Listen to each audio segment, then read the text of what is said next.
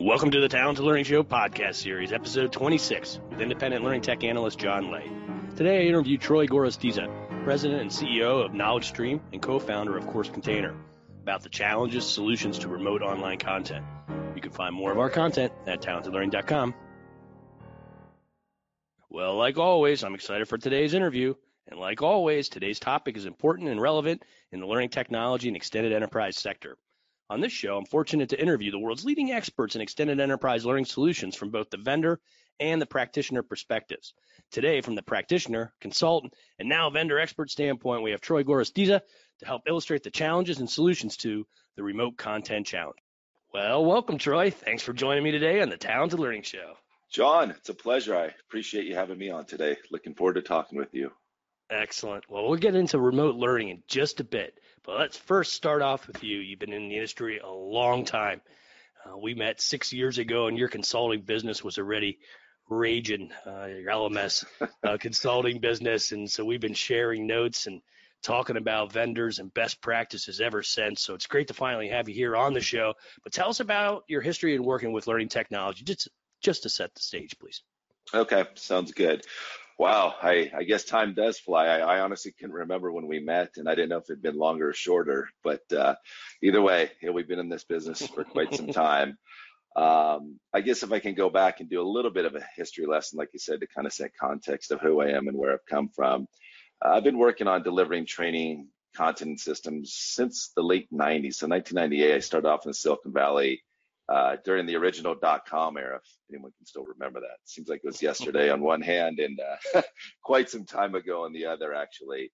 I was doing a lot of technical based training um, at the time Microsoft, Oracle, if you remember Novell, uh, Cisco. Um, and what was really cool is I was kind of looking back at some notes and, and thinking about this and, and working on some new tra- technical based training on new technologies at the time. And it was actually Ethernet technologies and DHTML, as we as we know now, is yeah. not really new technologies. That's uh, pretty old.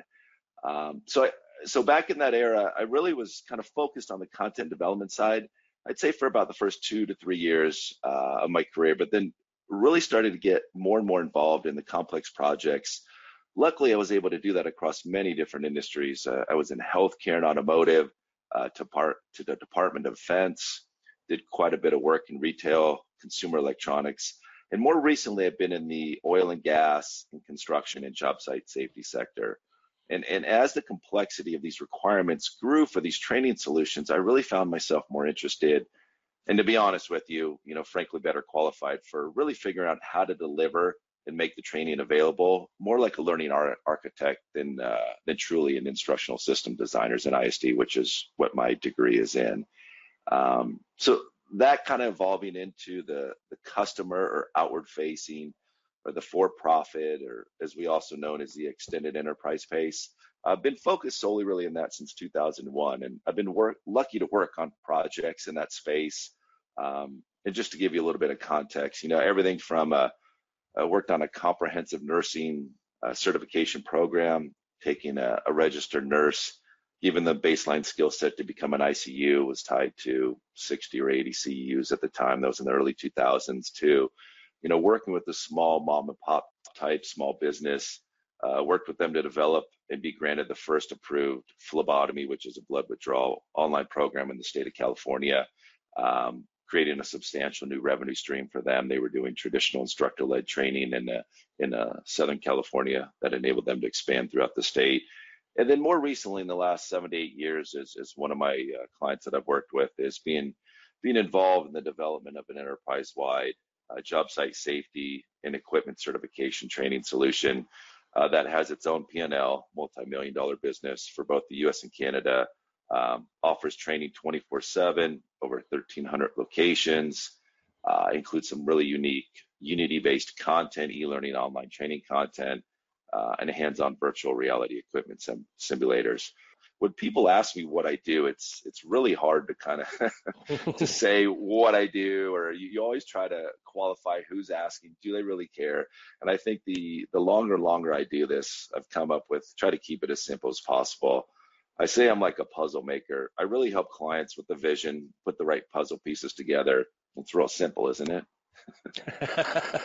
that's funny. I have the same challenge too. People say, "What do you do?" And that's funny. Uh, I, I also take the measure of how much they care. But I start off with an IT consultant, and I go from there down to a, learning technology industry analyst, uh, depending on depending on level depending on level of interest or, or knowledge on the thing. Uh, but that's great. You're in the right place here. Uh, you know, talking about extended enterprise is is all we do uh, here at Talented Learning on on the blog, on the podcast, and on our webinars. And that's of course providing or selling content to learners who are not your employees, but rather your customers or your prospective customers, members, mm-hmm. partners, channel distribution partners, but anybody that's important to you that just happens to be not your employees. Well, organizations who are involved in extended enterprise, though, you know, as you know, all, all have this challenge uh, with content. If, if you're selling content, you sell to organizations that may want your content, but they don't mm-hmm. necessarily want to send their learners to your LMS because they already have an LMS and they might be getting content from 20 different sources.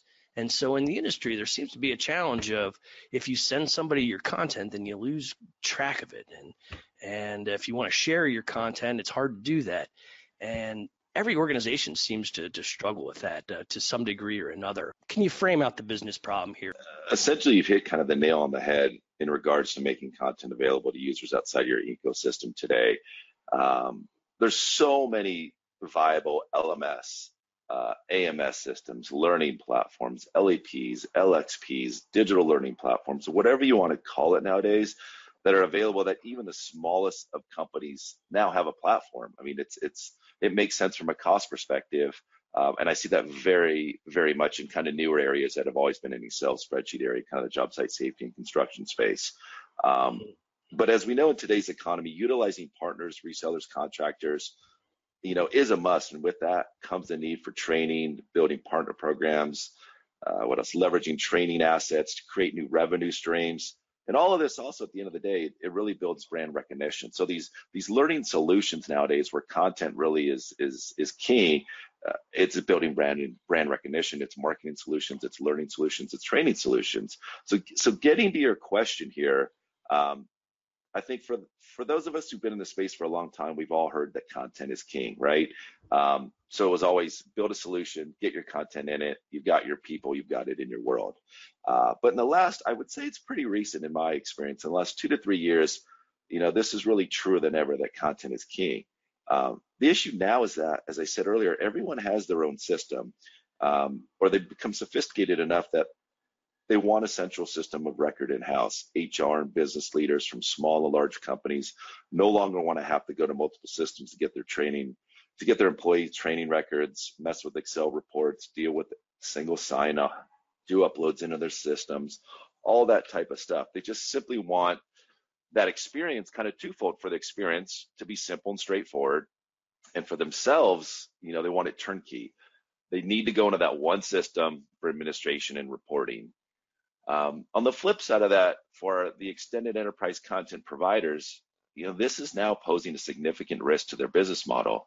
And no longer do customers really want to come to their site, their offering, their world uh, to have their end users consume that training as you've articulated already. Um, you know, training providers really have to look at alternative ways to deliver their content. They've invested so much money in that content. All this is is really a new delivery channel, a new sales channel, a new marketing effort that they kind of need to look at to basically still have that same content outside of the world, uh, but make it available to their customers. Um, but the issues really are is that as that training provider, you know, one of the things is you don't want to hand over your content, your intellectual property, as they say, you know, over the fence. And if you do mm-hmm. this, as a lot of people have been doing, because there hasn't really been good ways to kind of of, of address the standards um, and still maintain access to your own content, but if you do pass that entire content over the packet, over the fence, you basically you risk losing reporting capabilities. You've got to rely upon those that you're giving the content to to tell your usage. That can obviously impact business and financials. Uh, if you have a revenue share, a cost or a cost per course agreement, um, as I said earlier, this could mean lost revenue. In addition to that, how do you track training data completions? You know, we live in a world of data, and data is is much more accessible than it ever has been. Um, and one of the things I wanted to touch on, one of the problems that we're seeing here, and we have, you know, we've got to look at solutions for this is all of that's very important, but also how do you update that content, the versioning mm. of it, you know, to ensure your customers and learners are always accessing the latest version because as a product, as making that content available to the extended enterprise, whether you're doing it free for partners or resellers or you're charging uh, for customers, that content has to stay updated. You have to make sure it's easy for them to consume that wherever they're consuming it. Um, and one last thought here is, you know, obviously security is a concern. So ensuring that your your content is secure, one, um, and two, with the onset of a lot more video and newer technologies for 3Ds and animations and virtual reality, that high fidelity video based content, we've got to ensure that that content is going to play well in your customer system if you are kind of opening it up outside of your extended enterprise. Yeah, and how can you, you know, how can you uh, test that? Because what if you have a thousand or ten thousand different organizational customers, and they have, you know, what if each of them has one of the thousand LMSs that are available in 2019? I mean, there's no feasible way for any organization uh, to test that out. And you can't just give your content out to everybody, and you can't just hope that if somebody buy an organization buys a 10 user license, that they're not going to roll it out to 100,000 people since you can't track it. And so time and time again, that, that seems to pop up, but it, it seems like, you know, to a non-technical guy like me that you could just point to another an LMS. Why can't you do that? Why, why can't if you have an LMS and that course has a URL that's playing, why can't customer A just point to that URL and and just launch the course like that? Seems like that's how the web works. Well, well, well, I wouldn't say that you're a, a non-techie. I mean, you definitely uh, have a technical background, and I'm a techie. In, uh, in all honesty, I'm not a programmer or developer, but I'm in the space a long time, and so I'll get a little bit technical here, but not too much. But I agree. I mean, we wish, we all wish it was as easy as putting in a URL and everything works correctly, because that's what happens today in content management systems and WordPress and Drupal. You put in a link, all of a sudden your video video gets embedded code in there, and it works fine. Um, but however, with with our world, we really need to track specific data for training and business purposes. Um, and most of this is going to come down to SCORM. So as we all know, that SCORM has been around quite a long time, and the history of it, in, in a very quick story here, is it really came as a newer standard to AICC, and AICC was originated basically out of the aviation industry, and Boeing was one of the big people behind it because they needed a, a way with all the training materials to really track those and track you know that people were taking those as they're building the plane. So that's where scorm came as a result of that from from the adl to address some of the shortcomings at the time uh, well as we know with any standard it will address known previous issues or current issues but it can't always be adept at addressing you know what's going to come down the road any future business or technical requirements don't know what the technology may be so with that being said, you know, SCORM's not really made it easy to, to deal with. The, one of the biggest crux here is this cross-domain issue. So you have your learning management system or AMS system on one on one server, and you've got your content coming from another server. Um, so that's one of the main issues of not just being able to kind of point with a, a URL, as well as problems with legacy web browsers. So with older versions of an Internet Explorer to where we're at today, where it's pretty much just Chrome, Safari, and Firefox. Um, the standard is the standard and you must communicate a certain way from that learning management system to that piece of content. So here's a, a context. So let's say you you're on your corporate LMS and you want to take, you know, Talented Learning has an LMS Consulting 101 course uh, that's on Talented Learning's learning management system. You can't just point your LMS um, to the 101 piece of content on John's server, on Talented Learner server, on Talented Learning server for the SCORM standard. It's not able to be viewed on your site. So that piece of content or that training would specifically need to be authored in a way that allows, and here's a little bit of technical piece, so the manifest of the index files of that course package to be put onto the customer, that third party's learning management system, and then remotely pull up the content from another server. So this is really what's called the relay or dispatch package in our world. And as a content provider, I mean, you can do this today with industry tools and and if you have good SCORM programmers, but this really only solves, you know, one of the multi-prong, one of the multi-proms that we have here is it solves getting the content to play in another learning management system, not the licensing, the reporting, the versioning, you know, ensuring that that content's going to play well. Those are all still issues that we have today and that organizations need to look at when they're looking down the road at how do they make their content available, as we say, the remote learning or the remote in the remote content world. Hmm, interesting. I don't think I, I caught that nuance before. So you can right now you can give another LMS that that SCORM package, but it doesn't have any content in it, and that SCORM package will point back. So it, it achieves mm-hmm. kind of the point thing, but you'll have to upload that SCORM package. The customer would have to upload that into their LMS, and that still doesn't solve anything with versioning or, or any of that and the licensing as, as you mentioned. So you'd have to do that course by course and update by update to make it work today. You, would, and then you also now are kind of becoming a, a hosting provider because that content is resident on your server now. And in many LMS systems, and is the content server is not really optimized to do that uh, from a technical standpoint, as well as a scale standpoint, as well as now, you know, depending on if you own your own LMS or if you're licensing it, you'd have to open up quite a bit of things to allow that content to go outside of its ecosystem. So if you've got a lot of technical resources, you know, these things can be achieved. But, you know, let's be honest, in, in this world, it's a lot of our customers, a lot of the folks in the extended enterprise space are, are licensing SaaS solutions, doing some customizations, but very few of them own their own systems. But how about XAPI? It, it seems like that's supposed to track anything from er- everywhere. Uh, isn't that a solution for the for uh, remote content? It's really the newest standard, and, and it has much more uh, to do with actually you know, the way in which content, the data that you can get out of that from statements can be sent over to a system. So in regards to XAPI, it's a little from a technical standpoint, you need to have a learning record store, which is either resident within your own LMS or integrated within your learning solution somehow so that that content can communicate to it. So if you want to send metrics from one learning re- record store, so the content's communicating everything that you want to actually send in statements to a learning record store, you then need for that learning record store in your own LMS or your own ecosystem to then do LRS forwarding and you have to authenticate between each LRS. So there's a lot of security between the systems. So it's very, very secure.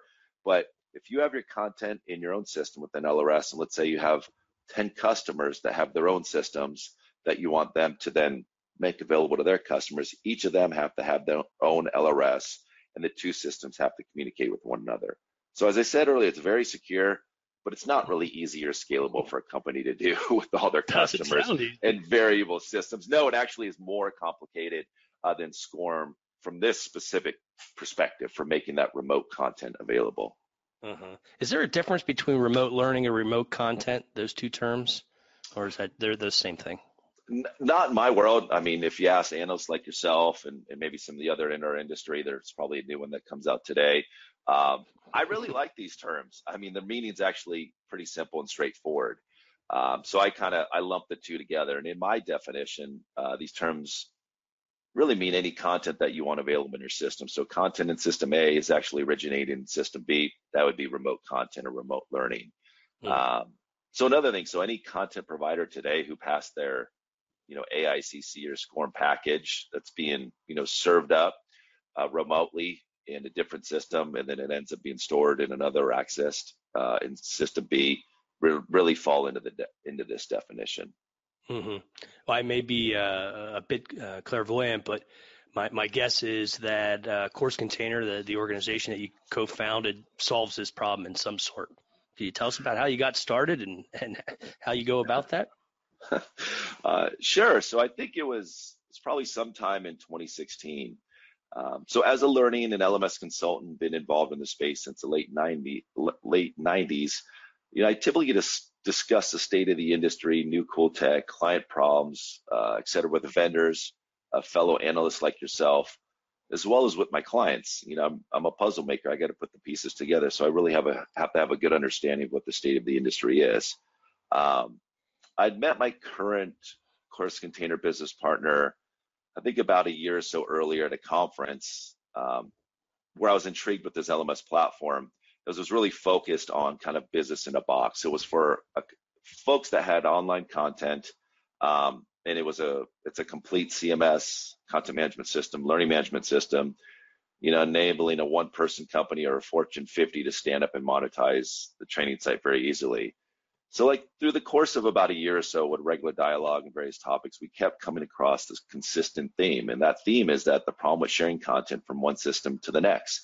So as my business partner, he's a learning architect on the technical side, actually developing the code, and I'm more on the business side. We put our ideas down on paper, formed the company, and went live in 2018.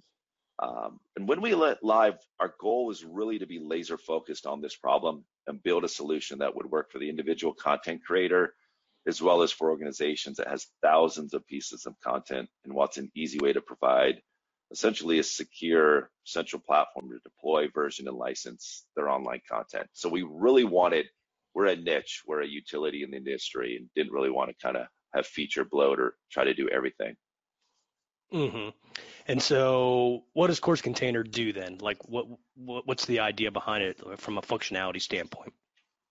So, what Course Container really does is it enables you to upload your content into a SaaS or a, a custom white branded solution. So you'd upload your content, one or multiple pieces of content, and then you actually create a deployment. And at the deployment level is where you specify licensing parameters. So do you want this one or multiple pieces of content available, you know, to one user, a thousand users? Do you want it available to those same number of users and it can be launched 10,000 times?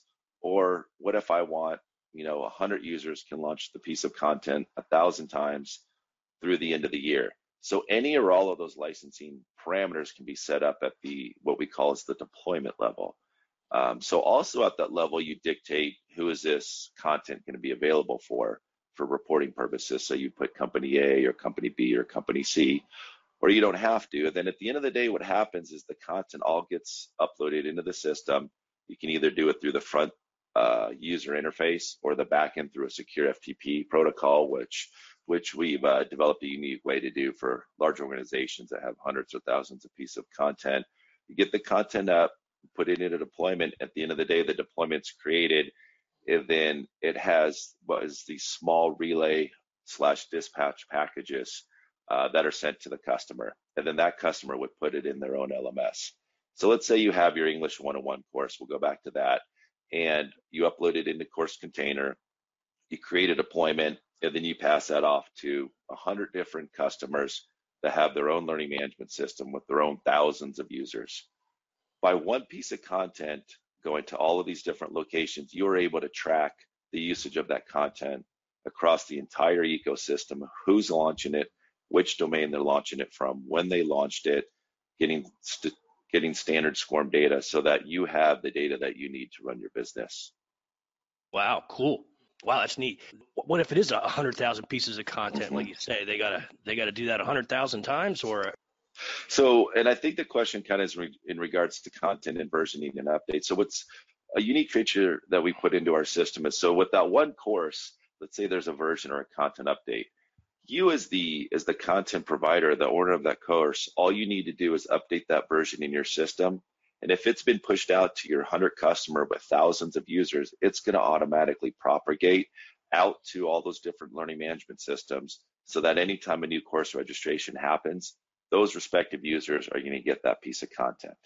Mm-hmm. So so it, it makes the content update and versioning very, very simple. Now, let's say there's a huge regulatory update or some legal dictate um, that requires you as a content provider to wipe out that piece of content and absolutely replace it with the new one. You can do that as well um, through the versioning system. There's mm-hmm. nothing required from those end users. They don't have to upload new packages. They don't have to create new courses in their system. All of it happens seamlessly behind the scenes and in the reporting area within Course Container, you'll see which version of courses that these people are taking and launching for your own metrics. Oh, cool, cool. How do you go about licensing this? Not from like a how much standpoint, but how do you mm-hmm. how do people pay for this from a conceptual standpoint? So it's it's pretty simple. So we basically have it's a SaaS solution. Um, and so when you sign up, so we have a fully automated subscription model. So there's different packages you would pick from, and it's really based around in our world, it's around course accesses per month. So if you're a user and you launch a piece of content one or 10 times, that counts as one. Uh, if you launch five different pieces of content in a month, then that's five. So our business model is really based upon that, and then the cost of us of the the enterprise it's an enterprise content delivery network sitting in Amazon Web Services. It's very, very robust. So we've got servers throughout the world. So the, the content being able to be played from one, from Australia to North America to South America, it doesn't really matter. We're really addressing the latency issue. So our costs are tied to that. So what that enables our customers to do is they can have very flexible um, relationships with their customers on how they're making this content available. If it's the rev share, if it's cost per user, if it's a total limit, you know, for us, that doesn't really matter. Um, we want to enable something that's flexible for them. And then the other piece to that is for some of the large organizations where we would build a custom API into their system. Um, we'll work with them on on a custom kind of cost per user or cost per month tied in with professional services. Uh, if we had to offer a you know a piece of advice to extended enterprise professionals uh, mm-hmm. who are ready to solve this now, is, is, is this is there a business process? You know, maybe they're ready to solve it, but they don't have, you know, it's still 2019. They don't have budget yet, for example. Is there a business process or technical things that they should start doing right now to get their organization ready? Any advice there on? It's kind of twofold to me. So the first part of that, you know, as a training provider, that's a little bit new in the space that's looking for a solution, you know, for the extended enterprise. I'd really look at who your customer is and how you can provide them with what they need, either coming into this world that you have or being more realistic that to take that training or mean or being more realistic in the fact that you mean you may need to make that available in their system moving forward. Now, this way, it's going to allow you to have multiple ways to offer your training, you know, and not lose those eyeballs or revenue streams. The second fold is for the folks that currently have a real robust extended enterprise offering and they're already starting to see and i can guarantee you that they have customers that want that content in their system. So guaranteed, guaranteed. And, and that's really where course container came from. The barrier to entry to get course container up and running is minimal. The cost is minimal. The, the level of effort's minimal. The content secure. You own it. It's in your world. You're not passing it over the fence. I'd really start to look at solutions like this or some of the other uh, potential offerings that you may file out there or seen within your own world in your technical department if you can start to try to develop something like this. As we as we've expressed earlier it's not easy to do but you, you've got to make sure that you make that content available um, outside of your own system nowadays. The world's changing too rapidly to kind of make them come to your own ecosystem. Well there you have it. Great information solutions and advice uh, to help solve that pesky uh, remote learning, remote content problem from uh, Troy Gorostiza, President and CEO of Knowledge Stream and co-founder of Course Container. Troy, thanks so much for joining me today. It's great having you on the show. Always great learning from you. John, it's been a pleasure. Thank you very much for the time today. Outstanding. Listeners, thank you for listening and your continued support. Hope to see you on the next installment of the Talented Learning podcast series. You can find more information uh, about Course Container at coursecontainer.com. Nice and easy. And you can find more of our fiercely independent content at talentedlearning.com. Have a great day, everyone. Thank you.